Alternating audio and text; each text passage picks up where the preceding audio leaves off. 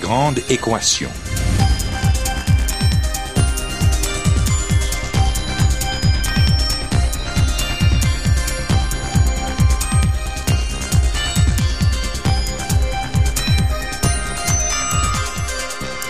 Ici Normand Mousseau, bienvenue à La Grande Équation, votre rendez-vous hebdomadaire avec la science. Cette semaine, où s'en va la microélectronique?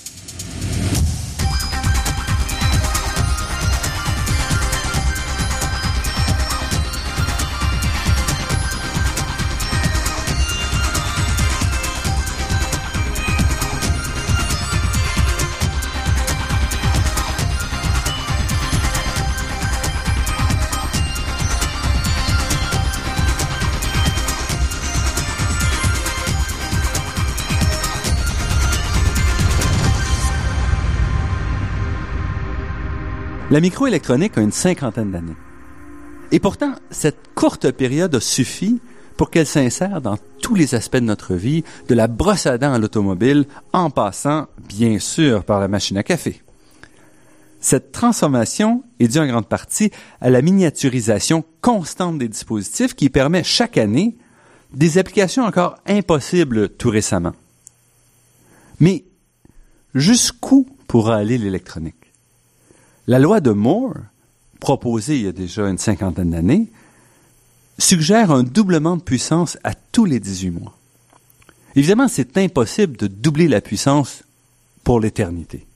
Il faut que ça s'arrête quelque part pour des raisons physiques, mais il n'y a personne aujourd'hui qui peut vous dire où la puissance et la miniaturisation de ces dispositifs s'arrêtera. C'est pourquoi des chercheurs et des compagnies continuent de s'activer pour repousser cette limite grâce à des approches originales et souvent fascinantes. Et ce sera le sujet de l'émission d'aujourd'hui. Pour nous en parler, nous recevons David Danovich, qui est membre de l'équipe technique senior chez IBM Bromont, professeur associé au département de génie électrique et de génie informatique, et également co-titulaire de la chaire de recherche industrielle CRSNG IBM sur l'encapsulation à l'Université de Sherbrooke. Et nous rencontrons d'ailleurs David Danovich dans les locaux de l'Université de Sherbrooke. David Danovich, merci d'avoir accepté notre invitation. Ça fait plaisir. Vous avez travaillé longtemps chez IBM à Bromont. Qu'est-ce Oui. que fait IBM au Québec, à Bromont? Euh, bonne question, parce qu'il me semble que euh, souvent, les gens ils connaissent pas l'usine de IBM à Bromont. Euh, c'est une usine de euh, l'assemblage d'encapsulation microélectronique. Ça veut dire quoi? C'est de prendre des puces silicium que tout le monde connaît euh, par un, puce qui est dans notre euh, notre appareil cellulaire ou ça peut être dans un euh, grand serveur euh, à côté d'un call center. Tous ces composants s'exigent une puce silicium. À l'usine de Bromont, on prend ces puces en silicium puis on connecte à la vraie monde. Ça veut dire qu'on connecte sur des euh, cartes électroniques et on les protège. Euh, Qu'est-ce que ça veut dire un peu plus spécifiquement? Ça veut dire qu'il faut avoir des connexions électriques, mais physiques aussi, entre ces puces et des autres plateformes de connexion et protection. On utilise des euh, petits connexions de soudure qui sont plus petits qu'un cheveu et avec des milliers de ces connexions, on crée un réseau électrique. De plus que ça, il faut protéger ce réseau électrique. Ça veut dire qu'on utilise des différents matériaux d'encapsulation pour renforcer et protéger les connexions électriques. Et en plus que ça, on contrôle la puissance avec des autres matériaux pour dissiper la chaleur parce que ces puces deviennent plus en plus puissants. Ces puces-là viennent d'ailleurs sur la planète. Ça voyage même avant d'être dans un ordinateur. Euh, Oh, absolument, c'est ça. Puis euh, ça commence comme, euh, comme on dit dans le bon français, une gaufre, mais c'est connu aussi comme une wafer. Le silicium arrive dans des euh, grands plaques euh, où il y a plusieurs puces, IBM Bromont va prendre ces puces. Ou Et ça, c'est des plaques qui ont été donc, gravées ou l'on a Gravées, exactement. à l'autre bout du monde. certains Au bout du monde, ça peut être, ça peut être même en Amérique du Nord, ça peut être à IBM à New York. À New York East Fishkill, il y a une, euh, une usine de fabrication de ces plaques de silicium. Mais en fait, vous avez absolument raison, ça peut venir aussi de l'Asie, ça peut venir de l'Europe, peu importe où dans le monde. Donc, vous les recevez et là, vous les encapsulez, vous les C'est en plein ça. Même à IBM Bromont, il prend la plaque, il divise la plaque entre les puces individuelles avec des méthodes assez sophistiquées parce que le monde pense que euh, de séparer ça, c'est tout simplement un scie, mais c'est un scie à diamètre à seulement 50 microns. Encore le diamètre d'un cheveu qu'il faut séparer les puces. Et puis après ça, les assembler sur les plateformes pour les connecter. Et ça, c'est du travail de haute technologie. On imagine souvent que c'est la, la fabrication de la puce qui est de haute technologie, mais tout le travail autour de relier la puce vers le reste du monde, c'est aussi de la très haute technologie. Et plus en plus, parce que ces connexions, pour des raisons de besoin de la performance, ces connexions deviennent plus en plus petites. Parce qu'on veut des téléphones plus petits, on veut des objets euh, qui prennent pas beaucoup de courant, et tout ça exige Et plus performant aussi. Et euh, on réalise, nous sommes dans une époque où ce que on réalise qu'il y a des limites au niveau de l'augmentation de la performance de la puce semi-conducteur. Donc, c'est le temps pour l'encapsulation microélectronique, si on veut, de prendre le relève. Et puis, ici à Bromont, est-ce qu'il se fait de la recherche aussi, ou c'est quoi? C'est seulement une usine euh, de développement? Qu'est-ce qui se passe vraiment? C'était une évolution depuis 40 ans. Euh, je peux dire que euh, quand moi j'ai commencé à IBM vers euh, 1982, euh, c'était plutôt une usine satellite de fabrication, où ce que IBM Bromont était parmi peut-être euh, 9 ou 10 usines de fabrication des puces microélectroniques côté d'encapsulation. Euh, avec le temps, IBM Bromont a devenu le seul usine avec la compétition, il est devenu le plus compétitif dans le seul usine de fabrication d'encapsulation pour IBM. Puis ensuite, il y a le mandat pour faire toute l'encapsulation pour IBM et pour les clients de IBM. Et par la suite, il est devenu responsable de plus en plus pour le développement des procédés pour l'encapsulation.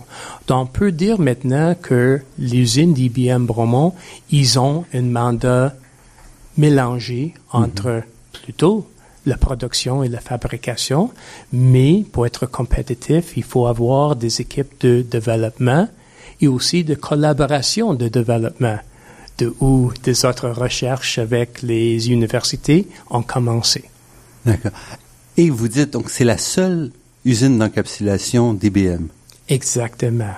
Il y a tout le mandat pour faire tout, tout que vous voyez dans des, euh, qu'on parle des servers d'IBM, euh, tous les grands machines, euh, c'est l'usine de Bromont qui sont fabriqués, assemblés les puces qui sont mis dans ces ordinateurs.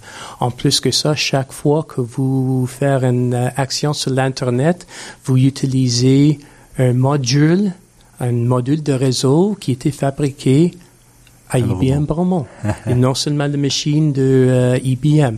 Et notre exemple, euh, il y avait un temps que les, trois grands consoles de jeux, on parle de le PS3 dans le temps, on parle de Xbox 360 et on parle de euh, le Nintendo Wii. Tous les trois ont utilisé des microprocesseurs qui étaient assemblés à l'usine de Bromont. Donc, malgré le cœur des, des jeux électriques. Exactement. Dans, euh, disons, peu importe, même, même s'il y avait la compétition entre les trois fabricants de jeux, des consoles de jeux, ils ont tous consacré leur euh, production de l'encapsulation de puces chez IBM Bromont. Et il y a beaucoup de gens qui travaillent chez IBM Bromont? Euh, je peux pas vous confirmer le chiffre présent, mais j'ai dit c'est autour d'entre 1500 et 2000 sur une base euh, régulée grosse, euh, depuis les derniers euh, 10 à 20 ans. Et c'est fou parce qu'on connaît très peu cet aspect-là de la technologie euh, au Québec. Oui, c'est vrai. Euh, c'est plutôt quelque chose qui était, euh, on peut dire que c'était euh, le, le hidden jewel, euh, quelque chose un peu caché d'IBM, mais parce que ils ont fait pas mal de choses strictement pour IBM dans le passé, mais plus en plus avec la compréhension de l'importance de la microélectronique dans notre vie quotidienne, je pense que une usine comme IBM Bromont devient de plus en plus connue.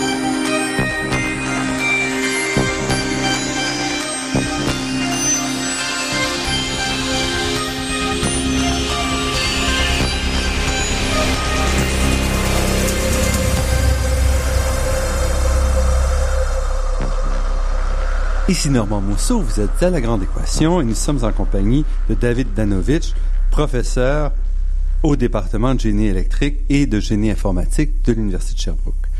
Avant d'entrer dans les détails, ça serait peut-être bon de faire juste un petit rappel de l'histoire du développement de la microélectronique. Donc, la microélectronique remonte vraiment aux années 60 avec les premières, euh, premiers circuits intégrés, premiers euh, circuits euh, microscopique. Oui, euh, je peux, on peut dire que ça remonte un peu plus loin que ça. Si on parle de le premier transistor qui était euh, inventé, je pense par AT&T euh, dans les années 1940. Euh, mais vous avez absolument raison côté de circuit intégré et le transistor circuit intégré, on parle plutôt de les années 60. Et on peut dire que pour plusieurs décennies depuis ce temps-là, euh, l'évolution de la microélectronique était pas mal dépendant sur l'évolution de le transistor. Ça veut dire la réduction de taille des transistors. Et le transistor, c'est l'élément de base du calcul. Exactement. C'est euh, même, on peut dire, c'est la porte d'entrée pour euh, les calculs. si c'est ouvert, on peut dire que c'est comme un 1. Si c'est fermé, c'est comme un 0. Euh, tous les ordinateurs utilisent les 1 et les 0 pour la communication. Donc, c'est tout oui ou non. Et chaque transistor, c'est comme un oui ou non. Mm-hmm. euh, y a, on appelle ça, il y a une gate avec euh, une permission de rentrer ou non avec le, le signal électrique qui va permettre et contrôler l'information. Et un assemblage de ces transistors-là va former ce qu'on appelle un processeur. Donc. Et disons, exactement, exactement. Un assemblage qui peut monter ces jours ici à 1 ou 2 milliards de transistors sur une seule puce. Et vous dites, c'est là que ça s'est passé pendant presque 40 ans, où ce qu'on essayait de faire, c'était de diminuer la taille des transistors pour essayer d'en mettre le plus en plus dans la puce. Exactement et en même temps d'augmenter la fréquence. Exactement. Et ça, on a appelé ça depuis peut-être 40 ans ou plus, même on peut dire maintenant un peu plus que 45, euh, 47 ans, le loi de Moore ou euh, aussi connu comme Moore's Law. Mm-hmm. Mais euh, Moore, c'était qui? Moore était un ingénieur et devenu même en charge de la compagnie Intel. Et Moore a fait une observation en 1965 déjà que les transistors, les quantités de transistors sur une puce doublent tous les deux ans. Avec un peu de temps, avec cette observation, il y a des gens qui ont commencé à appeler ça Moore's Law parce qu'ils ont vu mm-hmm. que l'observation a tenu la route. Ouais. Mais en fait, c'est pas une loi, c'est une observation. Et on peut dire même qu'avec le temps, ça a devenu une prophétie autoréalisatrice. Parce que les, développements, les développeurs se mettaient comme cible d'atteindre la loi. C'est en plein ça. Ils ont mis ça comme une cible dont ils ont continué de suivre cette observation. Mais pour mettre plus en plus de transistors, il fallait réduire la taille d'un transistor. Et avec le temps, ça a devenu plus en plus difficile parce que la taille d'un transistor maintenant, c'est devenu quelque chose comme 14 à 20 nanomètres. Ça, Donc, on, commence à être quelque chose qui est la taille d'une ADN. Oui, c'est ça. Et on parle donc de 80 atomes peut-être de large. Donc Exactement. Il faut pas oublier qu'un transistor elle-même n'est pas une, une, une, euh, morceau seul s'il comprend des autres petits composants. Dans un moment donné, tu peux pas réduire les composants plus qu'un atome dans le, disons, dans qu'est-ce que ça comprend un transistor. Donc, ça, ça devient plus en plus difficile à réduire la taille d'un transistor. Ça devient aussi plus en plus difficile de tirer la performance de le transistor. Parce que plus que ça devient plus petit, plus que ça devient difficile d'avoir un courant consistant, ça veut dire un courant d'électricité consistant dans ces petits transistors. On a beaucoup de pertes, on a beaucoup de chaleur qui est dissipée, donc on peut pas continuer à compter sur cette réduction.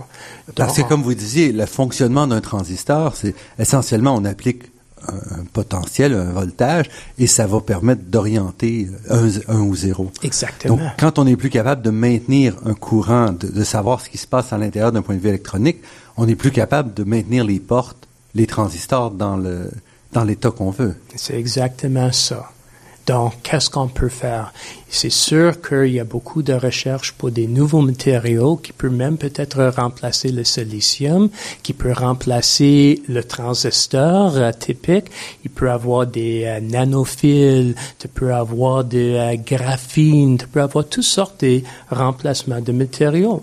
Mais une option aussi, c'est comment que l'encapsulation microélectronique peut aider la continuation d'augmentation de performance de ces puces. Et je dirais pour quelqu'un qui a suivi un peu l'évolution des ordinateurs, on voit bien que depuis une dizaine d'années, par exemple, la vitesse des processeurs qu'on nous vend, qu'on nous annonce sur les ordinateurs reste à peu près stable. Donc, on n'a pas été capable d'augmenter depuis à peu près dix ans la vitesse des puces et les gens plus vieux euh, comme moi, on se rappelle que dans les années 80-90, on doublait, on triplait la, la, la fréquence très très rapidement. Chaque fois qu'on achetait une nouvelle puce, c'était beaucoup plus rapide. Exactement. Et qu'est-ce qu'on a vu au, au lieu de ça? Qu'est-ce qu'on a vu au lieu de ça?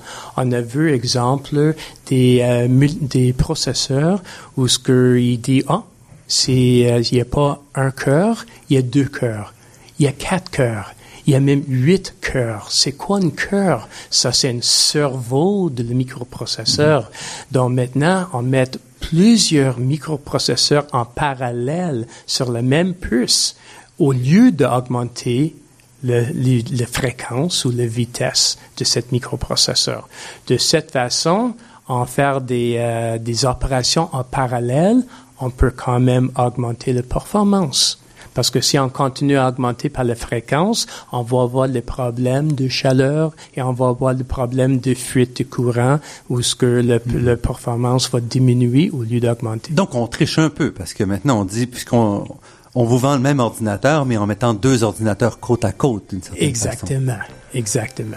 Et c'est comme ça qu'on maintient l'augmentation de la puissance. C'est ça. Mais il y a même des limites à ça aussi, parce que plus que vous avez des, euh, des cœurs, si tu veux, ou des microprocesseurs sur la même puce, plus que vous avez euh, des connexions à faire entre chaque, puis il commence à manquer de l'espace sur la puce pour faire ça aussi.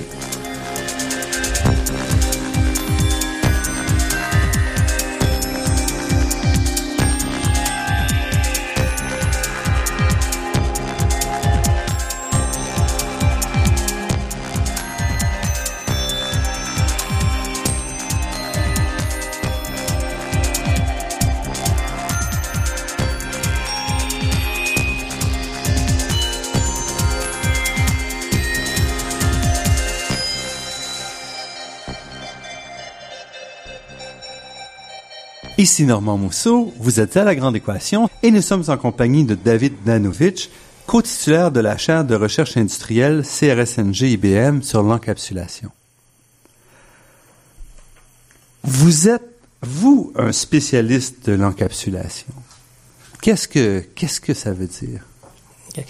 Euh, Qu'est-ce que ça veut dire? C'est, vraiment, c'est une compréhension des matériaux et procédés qui sont utilisés pour relier et protéger la puce de silicium dans les euh, dans les systèmes microélectroniques. Euh, exemple, il faut connaître euh, les euh, comportements de matériaux comme la soudure, parce que la soudure est utilisée toujours pour faire des micro-interconnexions entre la puce puis un substrat, une plateforme électrique pour les connexions extérieures. Et ici, on parle d'une soudure faite extrêmement fine. extrêmement fine et avec les nouvelles technologies de multicœur qu'on a parlé et des autres nouvelles technologies qu'on peut parler un peu plus comme l'intégration trois-dimensionnelle, on, on, on, on se tombe avec des euh, interconnexions plus en plus petites.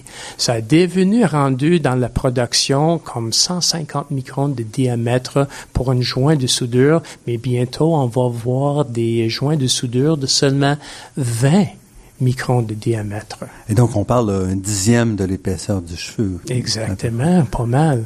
Et qui fait ça? Est-ce que c'est un, un- un technicien, une technicienne qui va faire la soudure ou est-ce que c'est fait par machine? Euh, c'est fait automatiquement. Exemple, si on commence encore avec la plaque euh, microélectronique, la plaque où se trouvent tous les puces semi-conducteurs, euh, il y a des méthodes de photolithographie et euh, évaporation où dans ces cas-là, c'est plus électroplaquage où on va plaquer la soudure directement sur la plaque de silicium pour créer qu'est-ce qu'on appelle des petits bumps de soudure, des petits bosses de soudure qui sont la base pour créer un joint Mhm. électrique.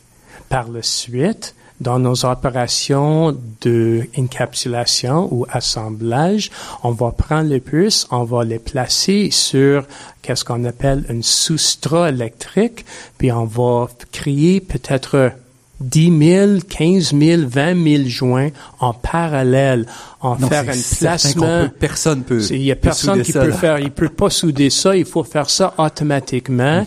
Et normalement, on fait ça euh, par un placement automatique qui est plus précis que un ou deux microns et que par euh, le fait que la soudure fond, il va créer un joint de soudure sur le substrat microélectronique. Et puis, ensuite, donc, votre rôle à vous, c'est de, de comprendre ces phénomènes-là, de comprendre ces phénomènes et de permettre euh, des connexions plus et plus fines. Parce que euh, c'est pas tout à fait facile. Si on, si on exemple, si on prend une, euh, un diamètre de soudure de euh, 100 microns pour une connexion, et maintenant nous sommes rendus, exemple, à quelque chose comme 20 microns. Oui, Ça, c'est une on- réduction de 100 5 microns, C'est un dixième de Ou millimètre. un dixième. Et on part à un cinquantième de millimètre. Donc, euh, Exact. Mais disons que si on réduit le diamètre Mhm. par 5 ou 10, ouais, OK, on réduit le volume par 25 ou 1000. OK, donc on parle des volumes tellement petits, comment qu'on peut faire 20 000 connexions au même temps et assurer son fiabilité? Il faut comprendre le comportement de matériaux, comment qui agit pour créer un bon joint fiable et aussi comment qu'on peut protéger après. Hein, Il y a des euh, plus que sont petits, plus que les gaps des- les- entre les connexions sont plus petits. mhm. Il donc faut les fils sont tassés un par-dessus. Il faut quand même réussir à les séparer, à s'assurer les séparer et les ou- protéger avec des matériaux d'encapsulation, des matériaux de renforcement. Et ça, ça implique le développement de nouveaux matériaux. C'est le développement de nouveaux matériaux de base, de comprendre les matériaux qui sont utilisés, de suggérer de nouveaux matériaux, mais aussi de suggérer des nouveaux procédés. Parce que il faut être capable de faire ça à la haute production, à un coût très compétitif. Nous sommes dans un euh, monde euh, assez plat ces jours ici. Ça veut dire que IBM aura des compétitions à travers le monde. Il faut avoir des moyens très rapides et très compétitifs pour fabriquer ces puces. Donc, il faut trouver des procédés qui sont compatibles avec la haute vitesse et le, le coût euh, compétitif. Et ces procédés-là, ils sont différents dans chacune des, des usines ou est-ce que finalement tout le monde utilise la même chose? Euh, c'est sûr qu'il y a des similarités d'usine à usine. Euh, c'est sûr avec le partage de technologies, il y a une tendance ou une convergence sur certaines technologies. Euh, mais chaque chaque compagnie, chaque usine va essayer de créer leur niche ou leur technique de technologie. Donc pourquoi en faisant des recherches entre une université et une une site comme IBM Bromont, on essaie de créer des propriétés euh, intellectuelles nouveaux, des nouveaux techniques que IBM peut servir pour rester compétitif. Et pouvez-vous nous donner un exemple d'un développement récent de quelque chose qui... Euh, Mais pas nécessairement entre l'académie et IBM, mais si on parle d'une innovation assez récente côté d'encapsulation mhm. microélectronique, on peut parler de l'intégration 3D. Ça, c'est l'utilisation de plusieurs niveaux des puces assemblées dans une même plateforme. Donc, traditionnellement, quand on regarde, si on ouvre notre ordinateur et on regarde le, circuit euh, intégré, on va voir que les puces sont côte à côte sur le sur la plaque. Exactement. Et avec ça, c'est un peu comme avoir une maison à côté de l'autre. Et euh, un jeune peut visiter son voisin en traversant la rue, exemple. Mm-hmm. Mais si nous sommes dans un appartement, quelqu'un peut facilement prendre l'ascenseur au deuxième étage, de troisième étage, puis rendu assez rapidement à son voisin au lieu de prendre l'autobus, exemple, pour mhm, visiter une voisin qui est plus loin. Oui. Donc, c'est le même principe ici avec l'intégration 3D de puces. Mais sauf que ici, euh, quand, on parle, euh, par exemple, d'un immeuble, en fait, tous les tuyaux arrivent, les tuyaux, ben, le téléphone et tout, les services arrivent dans un seul hauteur et ensuite on monte. Mais dans votre cas, il faut connecter à tous les auteurs, toutes les auteurs. Donc là, ça devient beaucoup plus complexe que, qu'une ville, par exemple. Oui, oui, oui, c'est, sûr. Mais l'avantage avec ça, c'est que la distance de ces interconnexions électriques sont plus proches d'un plus à un autre. Avec ça, on a des euh, réductions de, euh, de bruit électrique, on a des réductions de puissance et on a une performance plus rapide. Et ça se fait présentement? On a des puces qui sont faites en trois ça commence. Ça commence pour certaines euh, applications. Mais pour des grandes applications, pour les applications plus performantes, il y a plus de défis parce qu'il y a plus de connexions à faire. Donc, IBM, euh, IBM Bromont, qui est toujours axé sur l'encapsulation euh, haute performance, a en, faisant de la collaboration avec l'Université de Sherbrooke, mhm. on regarde les moyens de faire l'encapsulation d'intégration trois-dimensionnelle sur les puces qui sont plus grands avec beaucoup, beaucoup plus des interconnexions qui peuvent exister peut-être ailleurs. Et les espoirs, ce serait un gain de combien? Qu'est-ce que vous estimez comme gain de passer de 2D à 3D? Euh, c'est difficile à dire dans des contextes spécifiques, mais on peut imaginer que ça peut permettre la, la, la, continuation d'augmentation de performance qui était toujours observée par Gordon Moore de qu'on a parlé. ça veut dire que si on peut donner une performance équivalente à le doublage des transistors tous mm-hmm. les deux ans, ça va être une grande contribution pour l'intégration trois-dimensionnelle. Et puis, est-ce qu'avec ça, ça fait aussi des, des, circuits plus petits qui consommeront moins parce qu'il y a moins de moins de fils entre les Exactement, c'est exactement, c'est une réduction de puissance. Il consomme moins d'électricité parce qu'il est plus efficace avec des connexions hmm. plus courtes. Parce qu'avec l'électronique portable, j'imagine que la pression vers des, des puces qui consomment moins est plus forte encore que, que dans le passé. Oh, absolument. Et si on veut euh, si on veut une vie de batterie qui est plus en plus lent, il faut consommer moins de puissance. Donc, le plus qu'on peut faire dans l'encapsulation aussi pour réduire cette puissance, le plus qu'on va avoir une meilleure vie de batterie. Et ça peut être utilisé dans les autres applications. On a beaucoup de microélectroniques dans nos automobiles. Si on veut aller vers les automobiles électriques, on veut pas une batterie qui est la même taille que notre automobile, dont on aimerait avoir l'électronique qui utilise moins en moins d'électricité. Restez avec nous, notre entretien avec David Danovitch se poursuit après cette pause.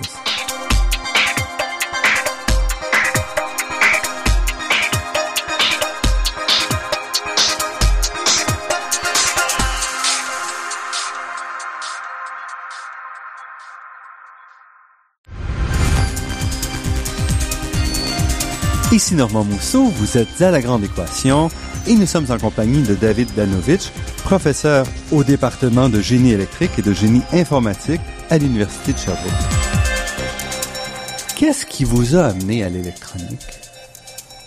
Ça, c'est intéressant parce que moi, je suis un ingénieur métallurgique. Oui. Donc, euh, j'ai euh, j'ai fait tout mon euh, disons, mon éducation dans le côté de comprendre les, euh, les applications des procédés métallurgiques, mais en... Et en fait, quand on pense à la métallurgie, on pense à des trucs immenses, des grands... euh, Exactement, des grands, procédés, des grands euh, applications des procédés de oui, métaux. On travaille avec des tonnes et des tonnes de matériaux. Vous donc avez c'est- raison. Mais euh, quand en 1982, quand j'ai euh, fini ma maîtrise euh, à l'université McGill, j'ai remarqué qu'il y avait des annonces chez IBM pour euh, regarder des euh, circuits métallisés sur euh, des euh, plateformes céramiques pour recevoir des puces. Puis ils ont parlé d'un besoin de euh, avoir des métallurgistes pour comprendre euh, le comportement de ces circuits. Donc j'ai dit pourquoi pas, je peux appliquer mes connaissances métallurgiques dans un domaine électronique. J'ai toujours aimé aussi une partie électronique. Donc j'ai dit je vais essayer ça pour quelques années. Finalement, c'est un peu plus que quelques années. 32 ans plus tard, j'ai pris ma retraite d'IBM, mais j'ai adoré cette application de métallurgie sur la microélectronique. Oui, et en fait, c'est assez fascinant parce que vous êtes rentré, vous avez fait votre carrière chez IBM et vous avez développé des activités de recherche, ce qui fait qu'aujourd'hui, vous vous retrouvez professeur, professeur agrégé à l'Université de Sherbrooke et co-titulaire d'une chaire de recherche avec IBM, justement, Oui. sur les procédés. Oui, exactement. Donc, ça, c'était une évolution aussi de, comme on a décrit auparavant, le besoin d'avoir plus en plus d'innovation dans l'encapsulation microélectronique pour augmenter la performance de les puces microélectroniques a amené un besoin pour plus de développement académique et de partenariat entre l'industrie et l'académie. Parce que de un côté, IBM pourrait profiter de les nouvelles idées innovatrices euh, de euh, équipe euh, des étudiants, euh, des personnels hautement qualifiés pour regarder les nouvelles applications de matériaux et procédés, l'application, les dernières découvertes physiques. Mais en même temps, les étudiants peuvent apprendre d'IBM de comment appliquer ces innovations dans un contexte de production, dans un contexte industriel qui peut être utilisé dans le monde. Mhm. Parce qu'aussi, il y a une question d'équipement. Vous parliez, ce sont des, des procédés de haute technologie Oui, et qui sont pas toujours facilement transposables à un contexte universitaire. Exactement. Donc, euh, on peut faire... ouais, la beauté de ça, c'est la création d'un centre de recherche qui s'appelle C2MI, connu comme le Centre de collaboration micro-innovation. C'est quelque chose où ce que l'Université de Sherbrooke, IBM Canada et Teledyne DALSA, comme les partenaires fondateurs, ont créé une infrastructure avec l'aide du gouvernement Canada et le gouvernement de Québec pour être capable d'évaluer les dernières innovations en microélectronique au niveau industriel. Donc, il y a un parc d'équipements qui est pas mal l'état d'art pour euh, développer les nouvelles solutions des procédés d'encapsulation microélectronique.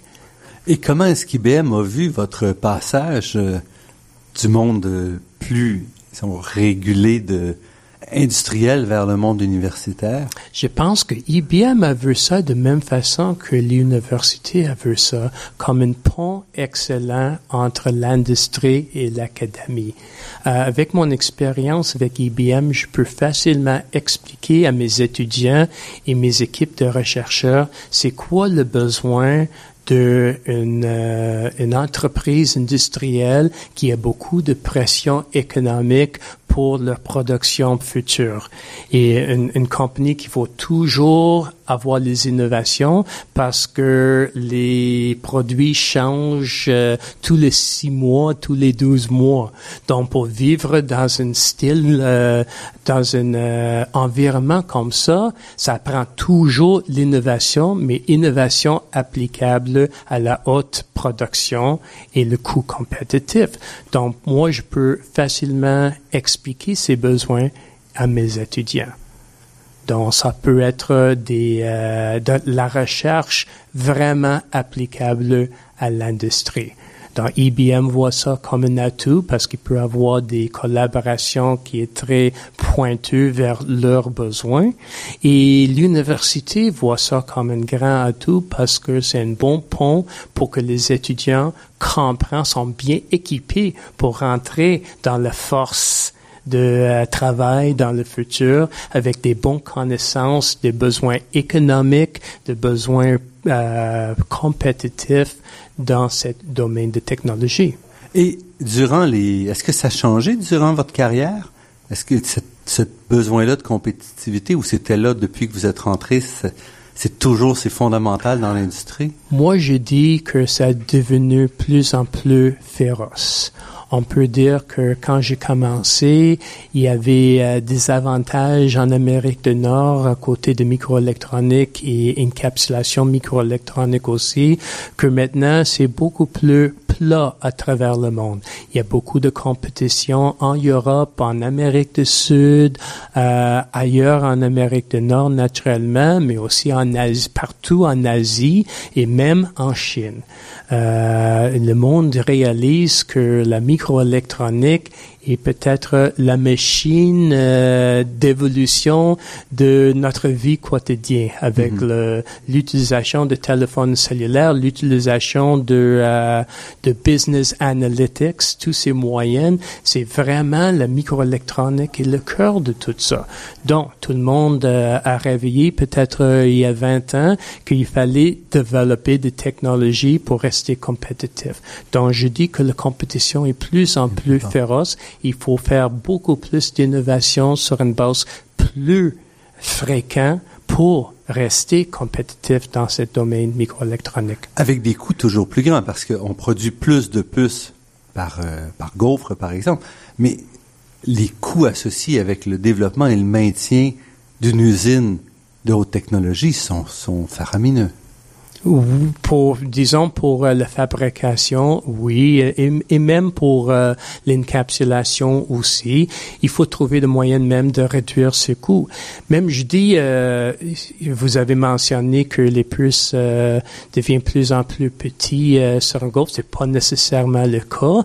On, des fois, on, on, garde la même grandeur de puce, mais on met plus en plus de performance sur la puce, qui rend plus en plus difficile difficile d'assembler, d'encapsuler ces mêmes grands puces parce que c'est une grande puce qu'auparavant aura peut-être 1000 connexions, que maintenant il va avoir 150 000 connexions.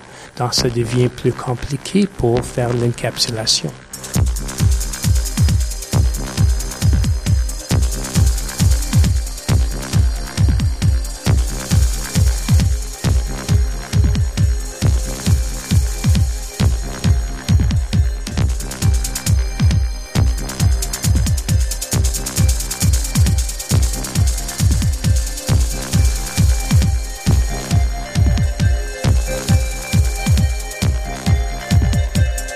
David Danovitch, à quoi va donc servir la chaire? Qu'est-ce qui la démarque, la chaire qui vient d'être créée à l'Université de Sherbrooke?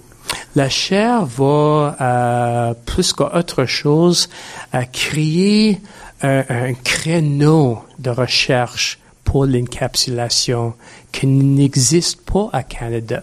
C'est sûr qu'il y a des, euh, des recherches en microélectronique, même un peu en encapsulation microélectronique euh, à travers Canada ou à travers le monde. Mm-hmm. Mais qu'est-ce qu'on essaie de créer en Sherbrooke? C'est une infrastructure en recherche des procédés et matériaux de microélectronique qui n'existent pas ailleurs. Et les retombées, est-ce qu'on peut espérer des retombées autres, parce que c'est une chaire avec IBM, c'est RSNG, mais ces retombées-là, ça touche plus large que, qu'IBM Bromont? Oh, moi, je pense que absolument ça touche. Pour commencer, c'est sûr qu'un partenariat avec IBM, ça touche IBM et un premier client de la chaire va être IBM. Mais euh, les étudiants, J'imagine qu'il y a certains étudiants qui peuvent graduer et travailler avec IBM, mais il va y avoir des autres étudiants qui vont avoir des brillantes idées d'innovation, des nouveaux produits à travers leurs innovations d'encapsulation, ou ce qui va créer des nouveaux, qu'est-ce qu'on appelle des startups, euh, des nouveaux compagnies qui peuvent euh, aider euh, l'économie du Canada. Et c'est possible dans ce domaine-là d'avoir des, euh, des startups. Oh, euh, c'est déjà prouvé à travers le monde que ces types de centres de recherche, exemple, il y a un centre de recherche en Europe euh, en microélectronique où ils ont démontré avec euh, les années qu'il y avait des, euh, des bons succès de start-up par la suite. Et on pense pour l'encapsulation microélectronique à Canada, ça peut être euh, également possible. Et à part IBM Bromont, vous mentionniez DALSA aussi, qui est une autre industrie de microélectronique basée dans la région. Oui, absolument. DALSA concentre sur quelque chose qu'on appelle les Micro Electromechanical Systems, aussi connus comme le MEMS. Ça, c'est le type de, euh, c'est pas quelque chose que je suis très connaissant, mais c'est le type de euh, composants qui sont utilisés aussi plus en plus dans nos euh, téléphones cellu- cellulaires, dans nos GPS. Il y a des gyroscopes, des, autres choses. c'est- ce sont des capteurs. C'est comme des finalement. capteurs qui sont utilisés plus en plus dans nos automobiles aussi. Donc, ces capteurs ont besoin de technologies d'encapsulation aussi. Euh, parce que euh, c'est en fait c'est de l'utilisation de sil- silicium amovible ce que pour faire un capteur et la méthode d'encapsuler faut être aussi plus dense et plus performant. Donc c'est notre type d'encapsulation, mais quand même une encapsulation. Donc c'est pourquoi Teledyne Dowsa a aussi décidé qu'il y a besoin de faire des collaborations universitaires. Ils sont devenus membres de C2MI. Ils ont créé des collaborations aussi avec les universités pour avancer leur recherche dans leur technologie. Et quelle est la taille du groupe de recherche ici, euh, dans le cadre de C2MI? Il y a, plusieurs, la, la taille, combien de, de chercheurs sont impliqués? Euh, on peut dire que euh, chaque compagnie ou chaque partenaire dans C2MI va avoir leur euh, leur équipe qui va travailler au C2MI sur les flottes d'équipements pour avancer leur propre technologie et des fois aussi, naturellement, ils vont collaborer ensemble. C'est ça le but de le C2MI, c'est d'encourager la collaboration. Mais exemple, IBM a peut-être 200 employés qui sont instaurés de façon permanente sur le site de C2MI pour faire leur recherche et développement. Il y a aussi peut-être une trentaine, quarantaine déjà des étudiants euh, sur OC2MI pour collaborer avec les partenaires industriels dans certains projets de recherche. Donc, on a donc une masse importante de recherche dans, à Sherbrooke sur, euh, sur la microélectronique et l'encapsulation. Oui, ça c'est à Bromont, mais exactement, c'est une masse assez importante et moi je dis une masse qui va continuer à agrandir.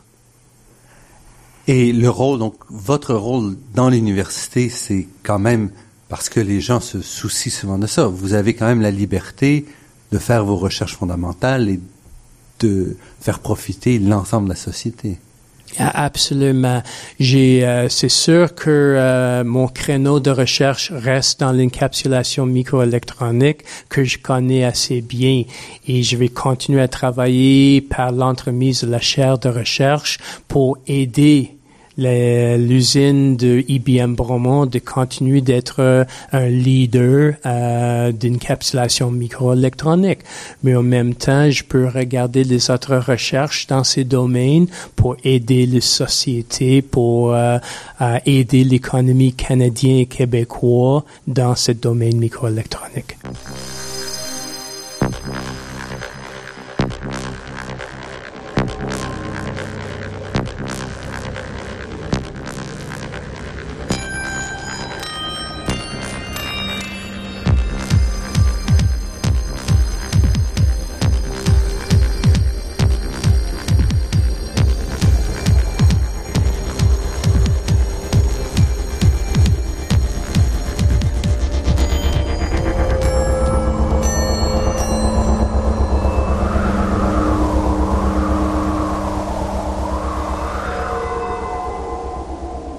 Ici Normand Mousseau, vous êtes à La Grande Équation et nous sommes en compagnie de David Danovich. Où est-ce que s'en va la microélectronique selon vous?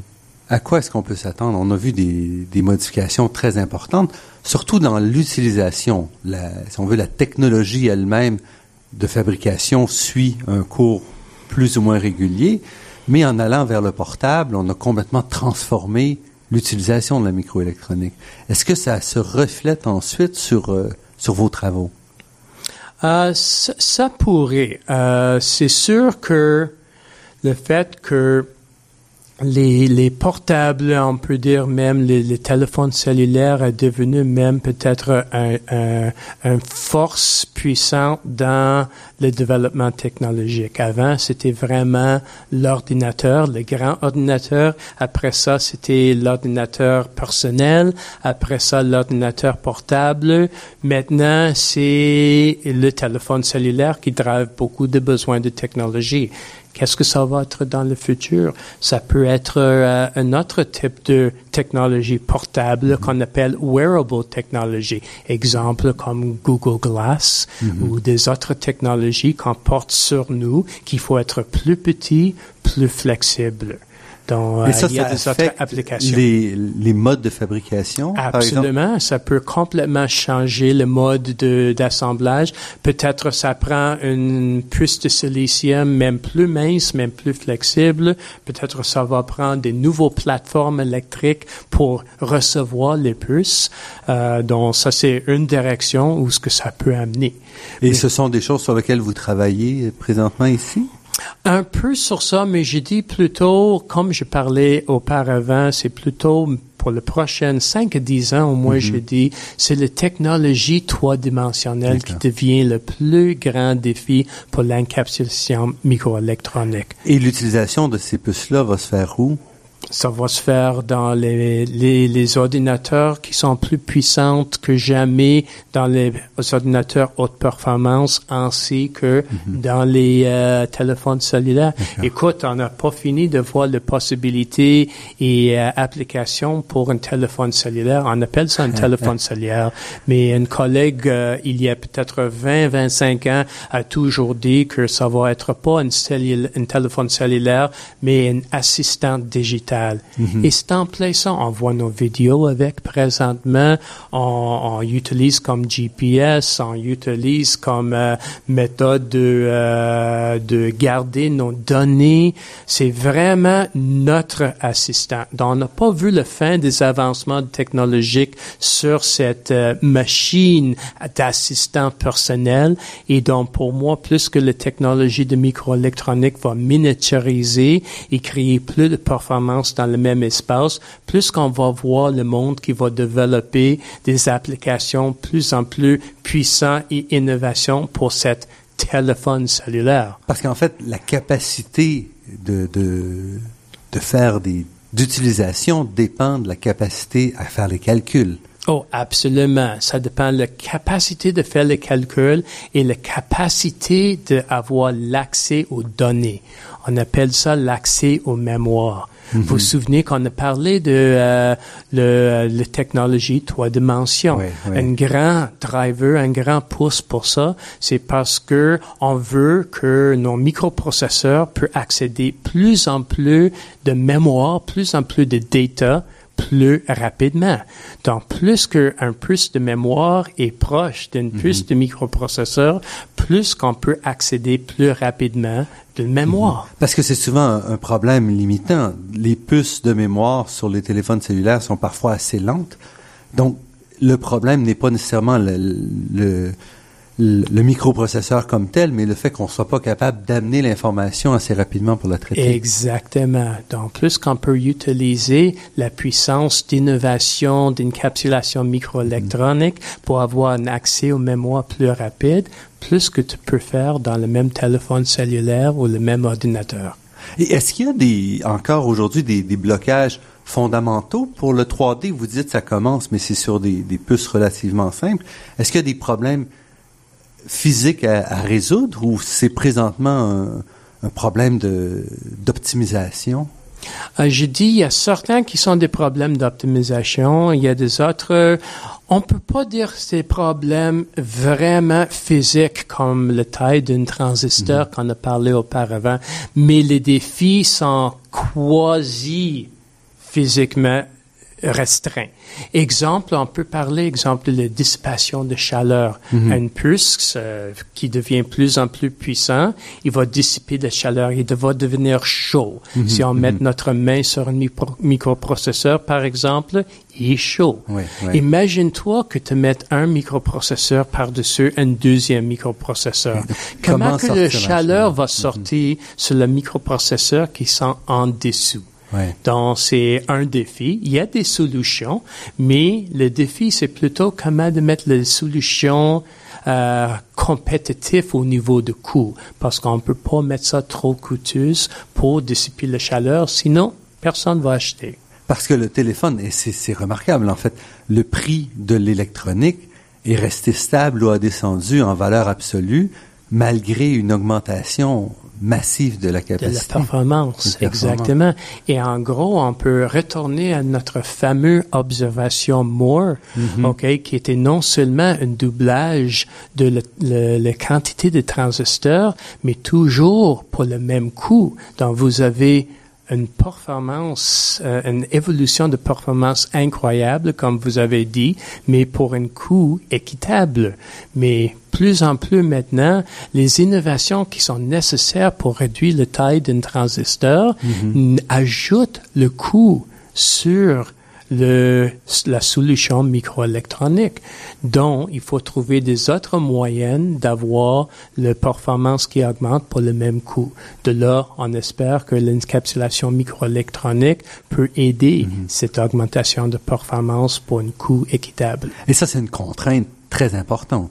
Oui, oui, je pense que oui, parce que le monde, après 40 ans, après 50 ans, le monde attend une euh, certaine continuation de la performance microélectronique. Il n'y a, a pas de limite à l'imagination du monde de comment utiliser les technologies. Donc, c'est plutôt une limite de comment qu'on peut livrer cette technologie euh, aux bases continuelles d'une augmentation de performance. Et est-ce que vous y croyez, vous qui êtes dans le, le domaine? Moi, je pense qu'on n'a pas vu les limites. Je vois que quand même, le monde qui travaille sur la réduction de transistors, on peut même dire qu'on n'a pas fini là, mais si on ajoute ça, les innovations que le monde fait avec les nouveaux matériels de semi-conducteurs, ainsi que les nouvelles innovations au niveau de euh, l'encapsulation microélectronique, je pense ensemble, on peut voir facilement notre 30 ans de euh, augmentation de performance. Après ça, qui sait? Je vous Un dis autre dans 30 30 ans. ans, quand même. Alors vous, Moi, vous- je pense. Vous voyez loin. Par- avec une combinaison des innovations en matériaux, encapsulation et le transistor, ensemble, on peut continuer à voir des augmentations de performance. On verra dans 30 ans qu'on va parler encore si cette prédiction a tenu compte. Oui, sauf que le, le mode de, le mode de diffusion de l'émission sera probablement très différent en ce moment. J'imagine que oui. On va même pas parler, on va juste envoyer des, euh, des signaux de cerveau. Et plus près de vous ici, donc euh, vous arrivez à l'université, Oui. c'est un monde complètement différent. Donc, qu'est-ce pour vous, qu'est-ce qui vous surprend? Je- Vous avez bien sûr travaillé, c'est pas nouveau le monde universitaire, mais Là, vous êtes maintenant professeur. Qu'est-ce qui change pour vous? Qu'est-ce qui... Bon, c'est, euh, euh, c'est encore un peu nouveau pour moi parce que je viens de commencer au mois d'avril. Je commence euh, à m'intégrer lentement. on va commencer la première session de, d'école d'automne la semaine prochaine. donc, pour moi, c'est vraiment un, un, différent vie académique, la compréhension des, des, euh, des, des, procédés business, des procédés industriels sont pas nécessairement connus par tout le monde. Mais qu'est-ce que je vois, c'est un enthousiasme incroyable avec euh, le monde académique pour travailler avec l'industrie. Je pense que même l'Université de Sherbrooke est pas mal un leader innovant dans la compréhension de besoin d'être proche à l'industrie dans leur travail académique. Mais vous sentez pas, parce que souvent les gens reprochent que vous êtes trop près de l'industrie, que ça, ça nuit aux étudiants ou à, l'indépendance du chercheur? Moi, je pense qu'il faut avoir une balance. C'est sûr. Moi, je pense qu'il faut donner une certaine liberté aux académiques de euh, innover et d'être trop, pas trop contrôlés par l'industrie, mais guidés par l'industrie parce qu'on veut toujours que c'est la recherche qui peut être utilisée par la société après. Donc, il y a toujours une balance. C'est sûr qu'il faut avoir la recherche amont pour mm-hmm. continuer les innovations qui vont être euh, découverte par quelqu'un d'autre pour une application spécifique, mais en même temps, le plus qu'on peut jumeler une compréhension de le besoin de la société industrielle avec la capacité académique, je pense plus qu'on peut être euh, euh, plus, euh, comment je peux dire, productif mm-hmm. dans notre recherche académique. En tout cas, je dirais, vous nous avez certainement rassuré tous les amateurs de téléphones et autres qui attendons comme ça, nous, notre prochaine génération, qu'on pourra avoir droit à cette fête encore longtemps. Donc, euh, Daniel Danovitch, professeur agrégé au département de génie électrique et de génie informatique, co-titulaire de la chaire de recherche industrielle CRSNG IBM sur l'encapsulation. Je vous remercie beaucoup pour cette entrevue. Ça fait un immense plaisir. Merci pour vous.